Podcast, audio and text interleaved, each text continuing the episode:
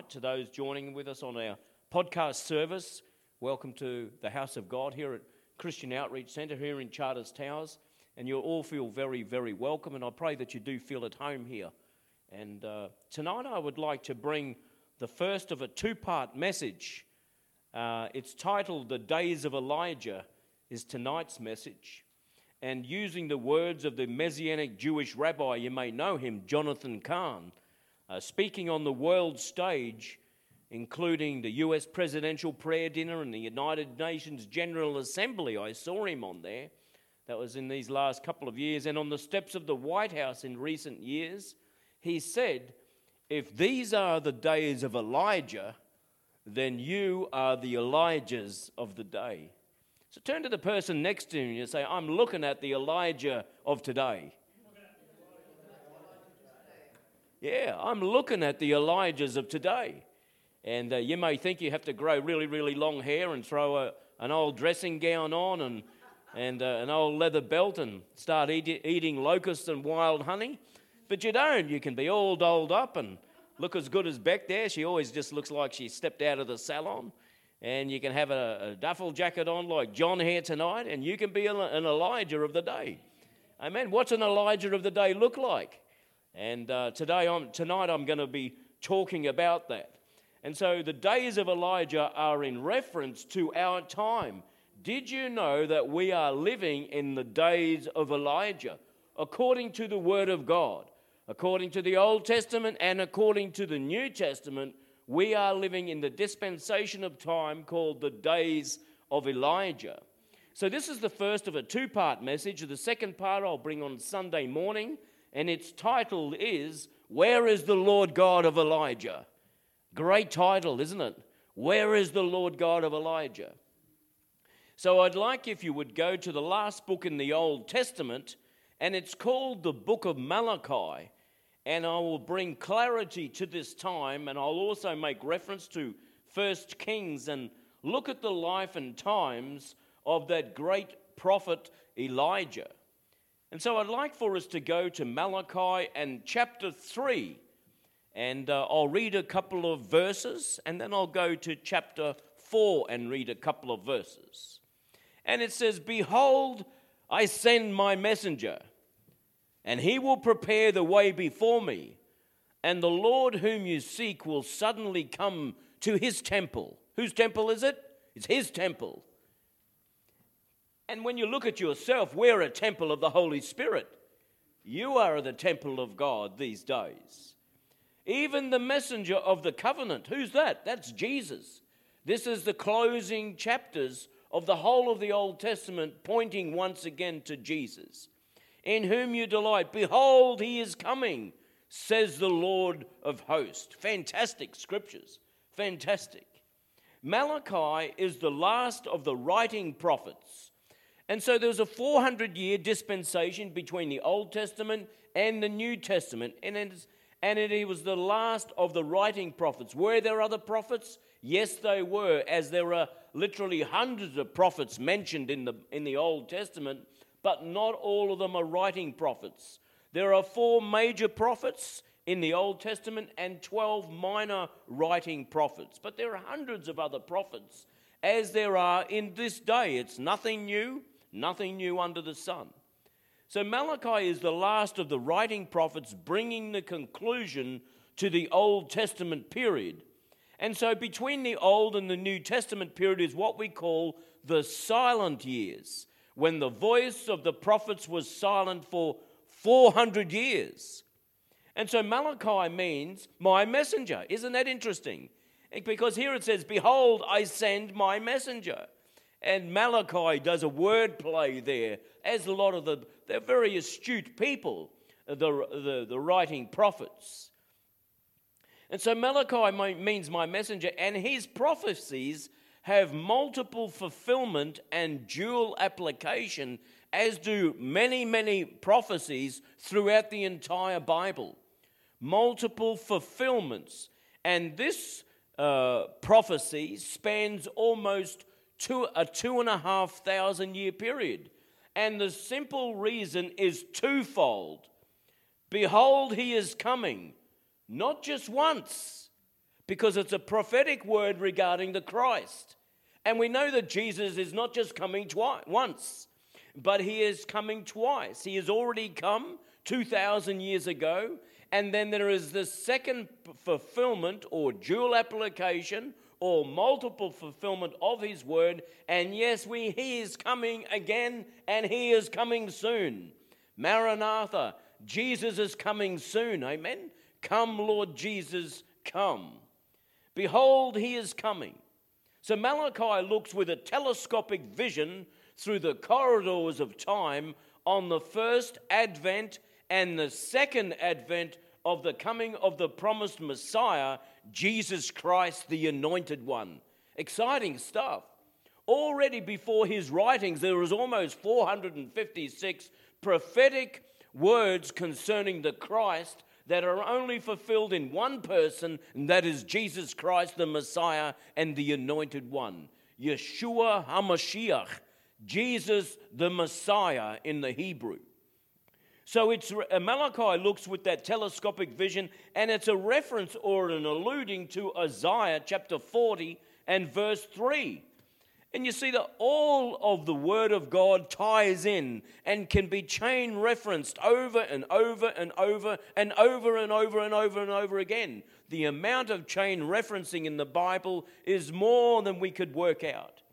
And so it is in Isaiah 40, verse 3, and it says, The voice of one crying in the wilderness, Prepare the way of the Lord, make straight in the desert a highway for our God. Every valley shall be exalted every mountain and hill brought low, the crooked places shall be made straight, and the rough places smooth.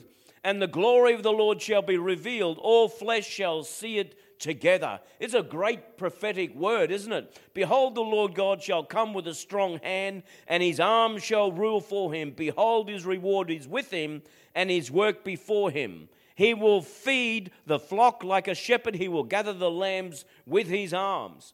And so, chapter 40 also refers in Isaiah, you can have a look at this, refers to the 40th book in the Bible, which brings us to the book of Matthew.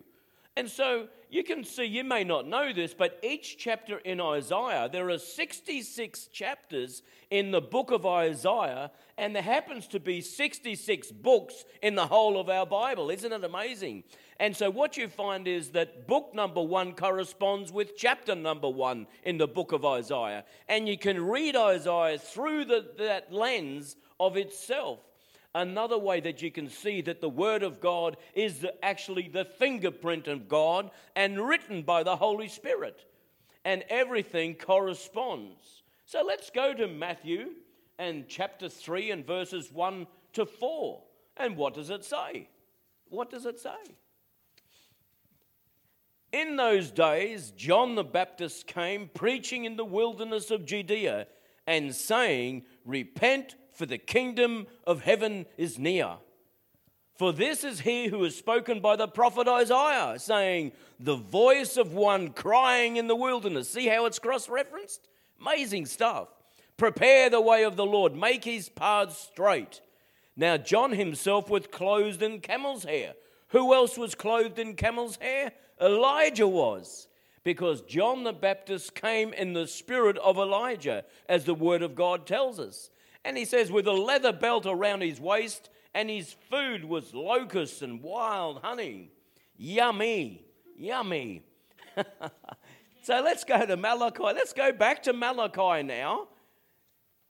I just like to read it, and I ask that you bring your Bible with you so you can see for yourself how everything works together in this wonderful jigsaw puzzle called the Bible. And so in Malachi chapter 4 and verse 5 and 6, and these are the last two verses in the whole of the Old Testament. And so it, you can see how it all ties in.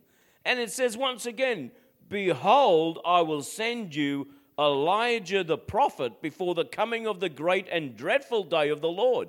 Now, there's a clue. Why is it a great and dreadful day? Who knows? For Noah, when the flood came, it was an amazing day because the same waters that saved or delivered Noah were the same waters that, that brought judgment to a perishing world. And so, for one, the day of the Lord is a great day. But for others who have refused to accept Jesus Christ as their Lord and Savior, it's not such a good day, is it? It is a dreadful day when they realize that the Lord Himself closed the door to the ark and He has closed the door and will close the door again. Noah didn't close the door because he probably would have been tempted to leave it open to let some people on. But God Himself closed the door of the ark, and there is a coming a day and a time when the Lord returns, and God Himself will close the door. And it will be a dreadful day for those people who have not accepted Jesus Christ. And so it says, uh, and he will turn the hearts of the fathers to the children, and the hearts of the children to the fathers. And these are the closing verses, the whole of the Old Testament.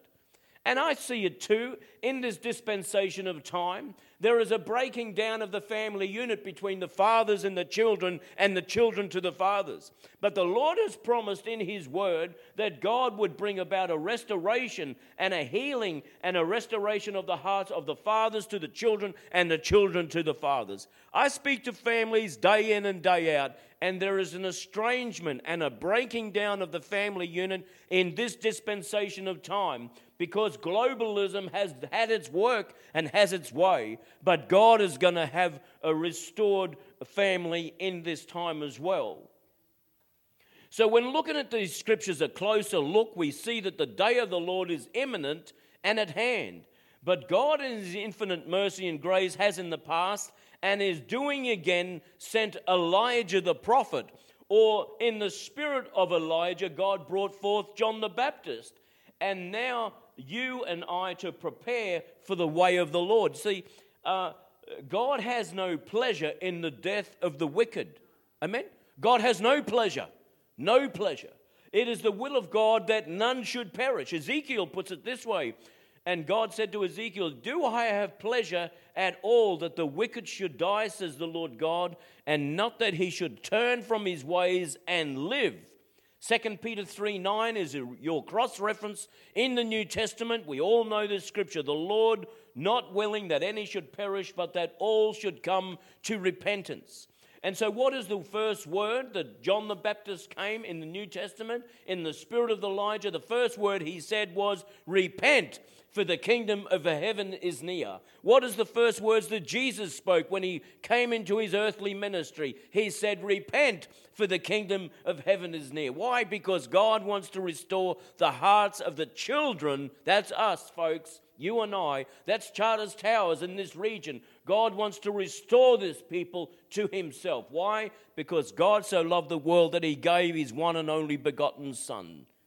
Amen? and God wants a harvest. As God has worked by progressive revelation and progressive prophetic fulfillment, often the Word of God is fulfilled in several time periods throughout history. And many times in the Old Testament, you can see layers. I'm not just talking about Shrek here. Remember this? Shrek had layers, or Donkey had layers. Remember that? Who remembers that movie, Shrek? And he said, an old donkey said, Oh, I got layers, layers. Oh, Shrek's got layers.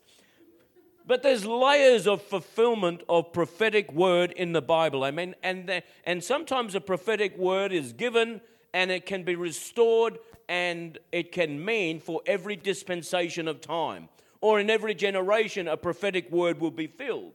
And so the purpose of Elijah, John the Baptist, and now the ministry of you and I Turn to the person next to you and say, This is the ministry of you and I. Oh, yes, it is. This is our ministry. This is our ministry. These are the days of Elijah. Who am I looking at? I'm looking at the Elijahs of the day. Amen. And doesn't matter how old you are, how young you are, you are the Elijah. This is the dispensation of time. God has brought us into this dispensation of time. He knows what He's doing. You mightn't think you're up to the task, but God has more faith in you than you have often in Him. And so, and so, so before the judgment of this strategic time is the call to the people of God and the people of this region to repent. That's why the Father turned his heart by granting to the children a spirit of repentance. You see, when God pours out, it, it is his love that he would grant to this generation of spirit of repentance. God pours out his love and enables us to even repent. The Spirit of God, he says, no man can come to the Father except the Spirit draw him. And so we pray that the Spirit of God begin to draw these people so that they will have an ability to repent. Amen? Without your prayers, as the spirit of John the Baptist or Elijah calling people to repent, people do not have a capacity to repent. They don't have it in them. And that is why it is necessary for you and I to pray. You say, I don't want, I don't feel like praying today. Well, your neighbor's house is on fire. You're going to call the fire brigade? That's what he's like. His life is on fire, eternally on fire. So, what do the days of Elijah look like? And a brief historical view, and you'll, and you'll be up to speed. The glory days of a united Israel had come to an end. But the glory days could be said under the kingship of King David and his son Solomon.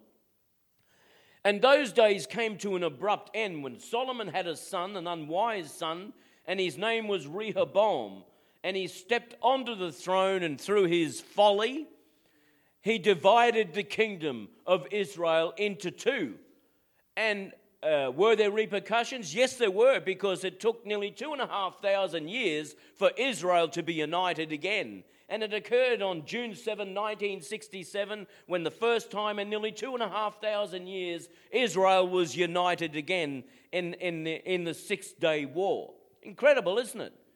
Amazing, eh? You think, do your actions have consequences? Yes. For two and a half thousand years, that country was divided. It was never united again till that date that I just said, June 7, 1967. So Jeroboam became a, a usurping king in the ten northern tribes, which is now called Israel. The ten northern tribes defected from the entire uh, city, from the whole region. And there was Judea and the kingdom of Jerusalem, really, Judea and Benjamin, they were in the south, and ten king 10 uh, tribes in the north, and they were a rebellious people.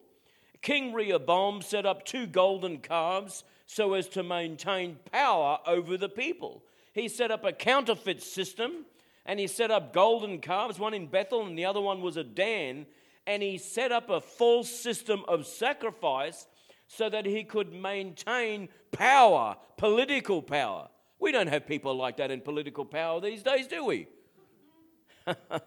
Not at all, do we? Too right we do.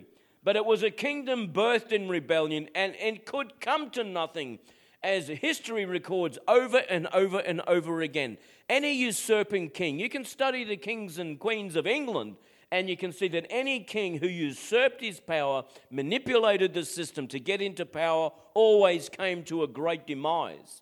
Usurping kings and kingdoms, rulership, governments, even in this modern era, gained by less than legitimate means, have rarely and seldom come to any good. Any usurping, any usurping prime minister in this nation, and for many years we, we voted people in only for their authority to be usurped within a year. And we had prime minister after prime minister after prime minister came in under this same way. It's called an apostasy. So the major players in the days of apostasy and the days of Elijah, and we could see, you can read it for yourself in 1 Kings chapter 16 and 29. So I'd like for you to go and reference that. Write these down if you would. And you can read it through in your own time. And uh, it's better than any amazing novel out there. It's better than any plot that you could ever imagine. And so in verse 1 Kings chapter 16, it says, In the 38th year of Asa, king of Judea. Ahab the son of Omri became king over Israel. Ahab the son of Omri reigned over Israel in Samaria 22 years. Now, Ahab the son of Omri did evil in the sight of the Lord more than all who were before him. And so, this is a sign of the sort of kingship that is prevalent in the days of Elijah. And so it came to pass as though it had been a trivial thing for him to walk in the sins of Jeroboam the son of Nebat, who was the first king of Israel, that he took as his wife Jezebel, the daughter of Ethbaal, king of the Sidonians, and he went and served Baal and worshipped him. Ahab did more to provoke the Lord God of Israel to anger than all the kings of Israel who were before him. So we see in the days of Elijah that there is a wicked king Ahab and his even more wicked wife Jezebel, and he was recorded as being the most wicked of Israel's kings. And so you see, God raises up an Elijah with a hard head and a soft heart to confront the most wicked kingdoms on the earth. And that is the day in which we live. Amen? And so Ahab became a king who relinquished not his throne, but his authority. In effect, he abdicated his position, but physically sat on the throne. And who was really ruling was his wife Jezebel. And much has been always said about a Jezebel spirit, and a, a, particularly a spirit that comes upon a woman and also a man. It comes upon a man as well. But for a Jezebel to operate, there must be an Ahab, which nobody ever speaks about. An Ahab is a weak ruler. An Ahab is one who abdicates not his throne, but he abdicates his authority. Did you get what I said? It's a kingship that abdicates not its position, but it abdicates its authority. And we see people in positions of rulership who do not relinquish their position because they're holding on to the position because it looks fantastic, but they have abdicated their influence and it has been given to another. Isn't that a wicked thing? And we can see that in our political systems in this day of Elijah in which we live where people have usurped authority, gained authority, they like the power, they like the position, they like the money, they like the influence, but basically they are a puppet king, a puppet prime minister, a puppet president, or a puppet despot, and somebody else is pulling the strings behind the scenes. That is the day of Elijah in which we live now. We vote people in, supposedly, but we know they are not ruling. Amen? Oh, you think that can't happen in Australia? Oh, but Jezebel, the daughter, she was the daughter of a Phoenician king, which it was a foreign, uh, was a foreign country just north, just north in the in modern day Lebanon. That's where this, and she was the high priest's daughter, was Jezebel, and so she induced pagan practices on an unprecedented scale over the entire northern area or kingdom of Israel. She influenced through the kingdom the whole of the nation to worship Baal. Her influence over her husband, king, was immense. And it's interesting to note, I'll say it again, for a Jezebel to operate, there must be an Ahab. In other words, leader, uh, people these days look for weak uh, leadership which they can infiltrate and influence and use as puppets. Amen? And so, without, without an Ahab, there can be no Jezebel. Jezebel loads the gun for an Ahab to fire. But who has loaded the gun? A Jezebel spirit. A Jezebel operates, it influences, it subverts, it manipulates, and ultimately controls through a puppet king or organization and does not rule by legitimate means. And we could say our, po- our political systems do not rule through legitimate means. You say, well, that's a big call, but I, I don't, you don't have to be that smart to see that for yourself. Fear and intimidation, seduction, coercion, death threats, lies, and deceit are all the ingredients for a great Hollywood drama and a picture of our modern political system. It's no longer Hollywood, is it? This is our political systems right through the whole of the earth right now. And we say, well, do we have any sort of modern equivalents where we could identify with? And I say there is very quickly. The Nazi Party in Germany in 1920 came into power under a different name. The Bolshevik Party that was ushered in communism in 1917 in Russia, both were minority parties who operated with devastating efficiency by these methods, uh, by these methods and by the same demonic spirit. Make no mistake about it, these political systems operate by a demonic spirit, and you can tell by the fruit that they produce. Jesus said, You will know them by their fruits. What do they produce? Okay? We're not called to be people who are judgmental, but we are fruit inspectors. We have a look, we open up our eyes, apply wisdom, and see what fruit these political systems produce. And so Baal worship included pagan practices, and uh, you can have a study of all the old. Uh, all, all the old uh, nations that are no longer with us anymore, civilizations that reached their peak and came and gone, and nobody even knows why. But you can have a look at it through these eyes or this lens here. Child uh, practices of child sacrifice. The Carthaginians were a, a, a, an amazingly successful time. They contended with the Roman Empire. Remember that? And they even uh, uh, ransacked the Roman Empire and, and even the country of Rome itself for 15 years. And, uh, but they were they sacrificed children by their thousands and thousands and thousands. They found modern graves to this day, ancient graves, sorry, filled with uh, child sacrifices. And so we see that uh, public sexual perversion also, and that's what was happening with this Baal worship temple male and female prostitution. and in addition to that, there's persecution of those who held to the God of Abraham, Isaac, and Jacob, and the killing of the prophets of God. And Baal worship embraces all these things that are an affront to God. And things previously done in the dark, and we've seen it in our own civilizations right now, today, things previously done in darkness or in the margins of society now take center stage and are flaunted as mainstream lifestyles.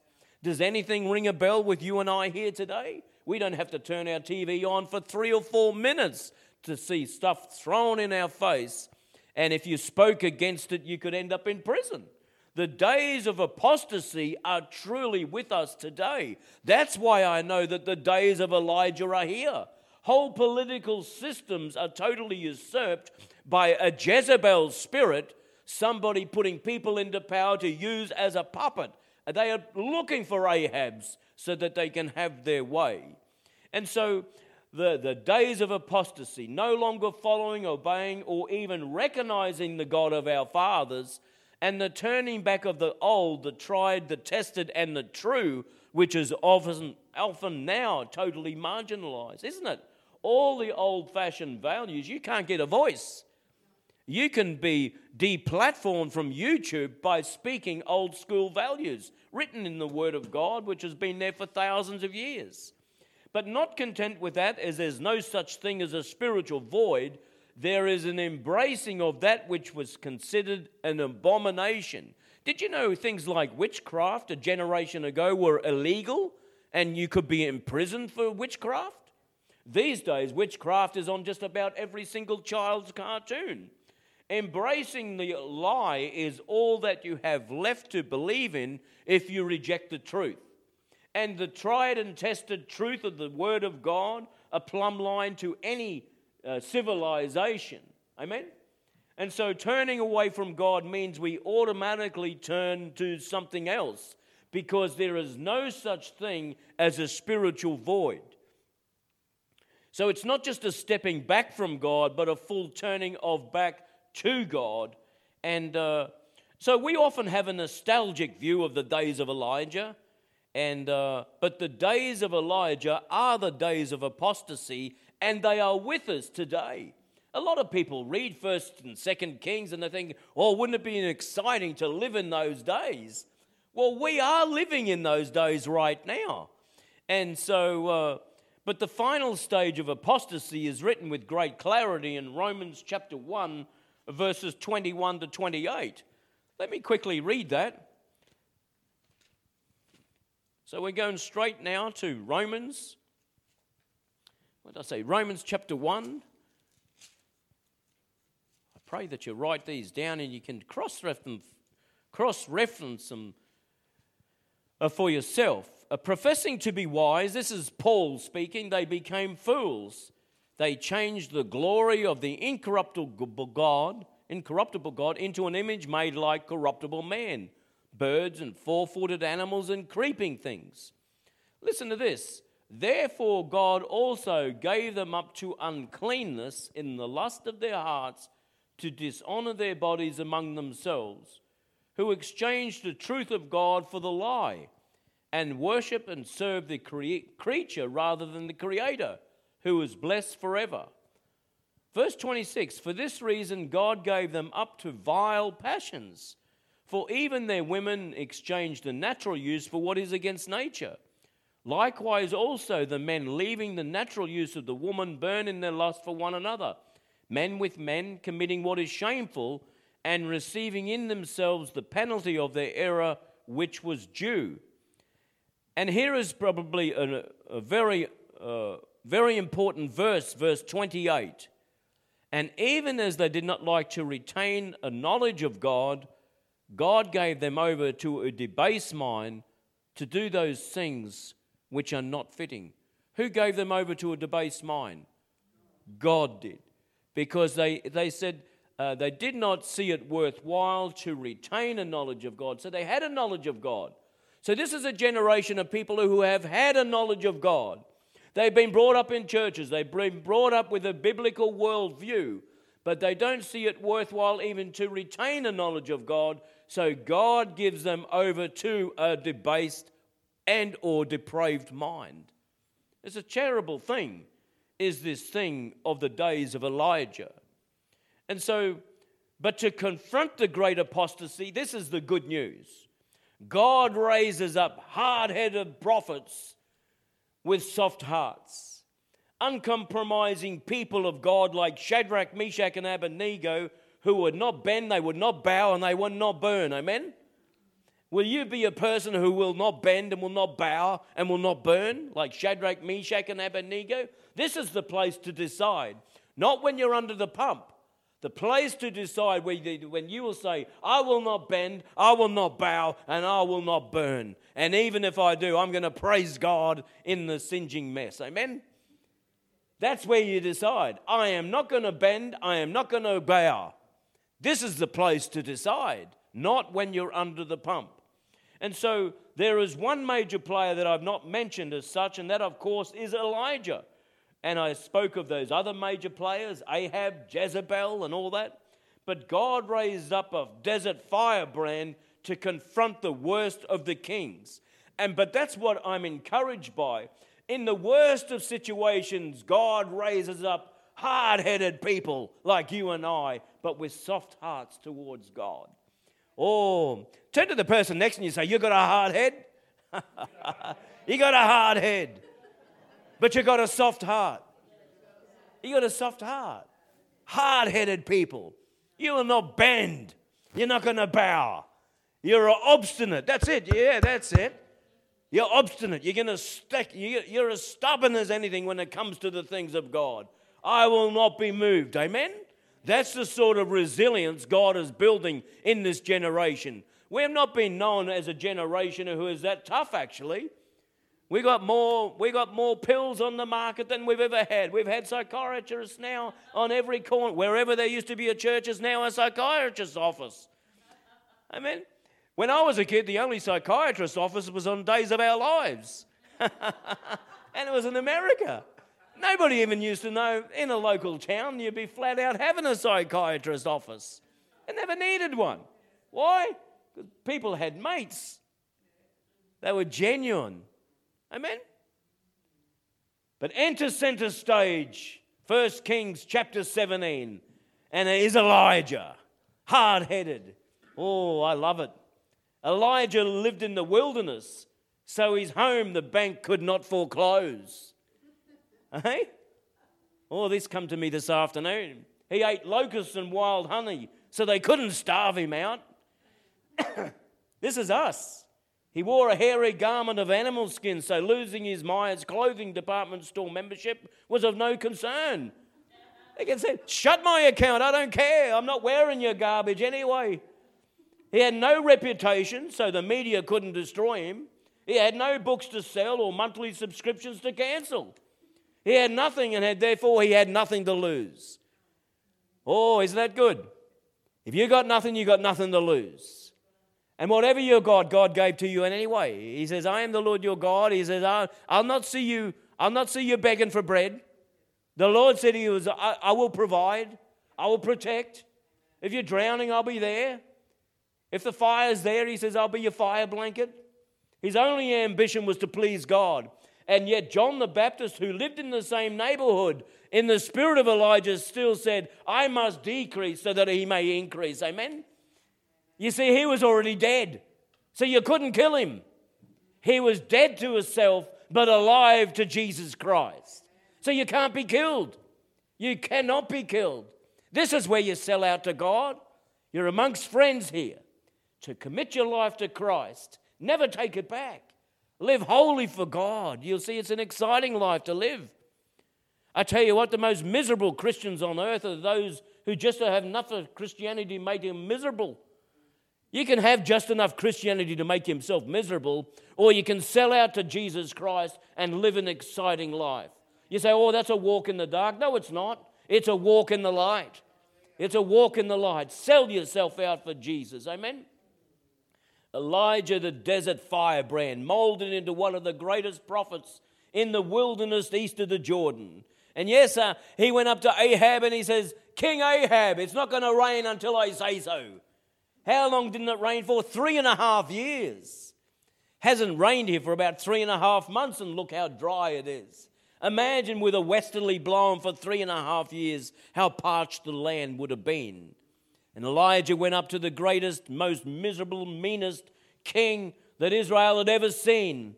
God raised up an Elijah just for this time, and he is raising you up just for this time. We're living in exciting days.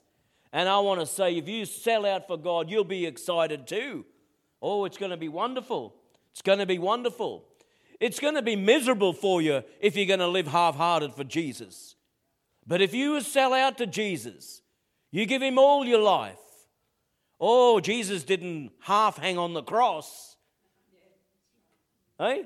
He didn't half. Oh, no, no. He gave it all. He gave it all. He asked nothing less from us. Nothing less. And uh, you can have your subscriptions cancelled, but if I tell you what, if you're sold out for Jesus, the Lord will provide the Lord will provide. You say, Oh, I've got my job on the line over this. I, I want to say the Lord will provide. The Lord will provide. Will there be times of testing? Yes, there will be, but the Lord will provide. Will it be tough? Yes, it will. Will you win a popularity contest? No, you won't. I don't think uh, uh, Elijah won a popularity contest, particularly not in the royal household. And you and I, uh, we're not up for that sort of stuff. Elijah couldn't be bought. Paul in Galatians 1:17 states that after his mighty encounter with Jesus on the Damascus road and preaching for a short time in Damascus, he went into Arabia, known for being his desert experience, for three years. Elijah went into hiding for three and a half years. He went to the brook Kerith, which means the place of cutting. That's what it means. And so he was in the desert, and a raven, the Lord says, Go into the desert, and he says, Go to the brook Kerith, and I will feed you there. You see, when there was a famine in the whole of the land, the Lord said to him, I will feed you there. And the brook dried up after a number of years, after a period of time. And but then another word of the Lord said, Go to Zarephath, and he says, I've commanded a widow to feed you there. And you said, But I heard from the Lord already, and I'm, I'm going to stay beside this dry brook. No, but there is another word from the Lord. And always, if the Lord gives you a message, He gives you a word, be prepared to hear for another word because God can move you on. And that brook, brook dried up. And the raven, an unclean bird, an unclean bird fed Elijah in those times meat. Amen? An unclean bird. So the Lord is not held captive by anything. And the Lord will not be put in a box. And He will do things just as He pleases. But another word from the Lord says, Go to Zarephath, and I have commanded a widow to feed you there. And there he went to Zarephath. It wasn't even a godly place, it was Sidon. It was uh, Sidon and Tyre were ungodly places. In, in fact, he went to the home territory of Jezebel's father. That's where he went. Think about that. Think about that. God will do it just the way he pleases. Just the way he pleases. And so I will feed you there. Has God given you a direction and the brook dried up? Well, you think you may have missed God, but nothing could be further from the truth. If the God has given you a command and the brook has dried up, wait for another word because it's coming, and the Lord will direct you and He will feed you in that other location. So, what is our response? You know what? These are these Ahabs and Jezebels, are these Pharaohs, these Nimrods, and these Hamans of old have all had their day. Let's stand to our feet while Jules, Jules comes to the keys. I want to tell you, I'm going to bring a message on Sunday morning and it's going to be a ripper.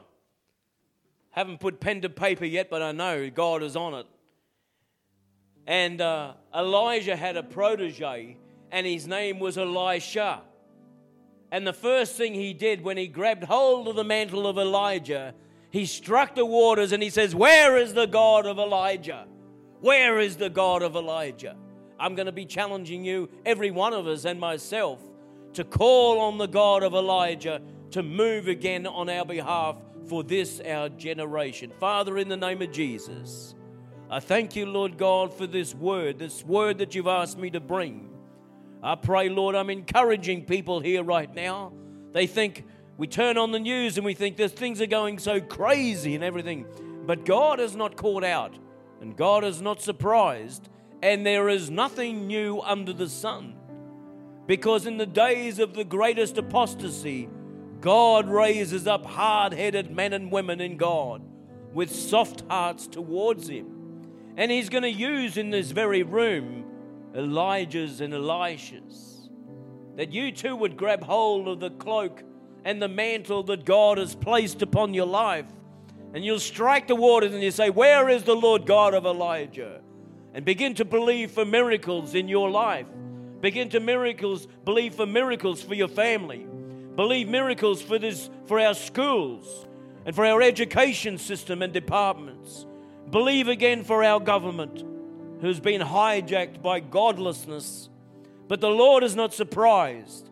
And God is right now raising up. Right now, He's raising you up uh, God is raising you up. Can you say that to yourself? God is raising me up. God is raising me up. God is building in me intestinal fortitude to be able to stand, knowing that the steel of greatness is not made in the limelight, but it is always forged in the pit. It is often forged in the desert experience and in the wilderness experiences of life.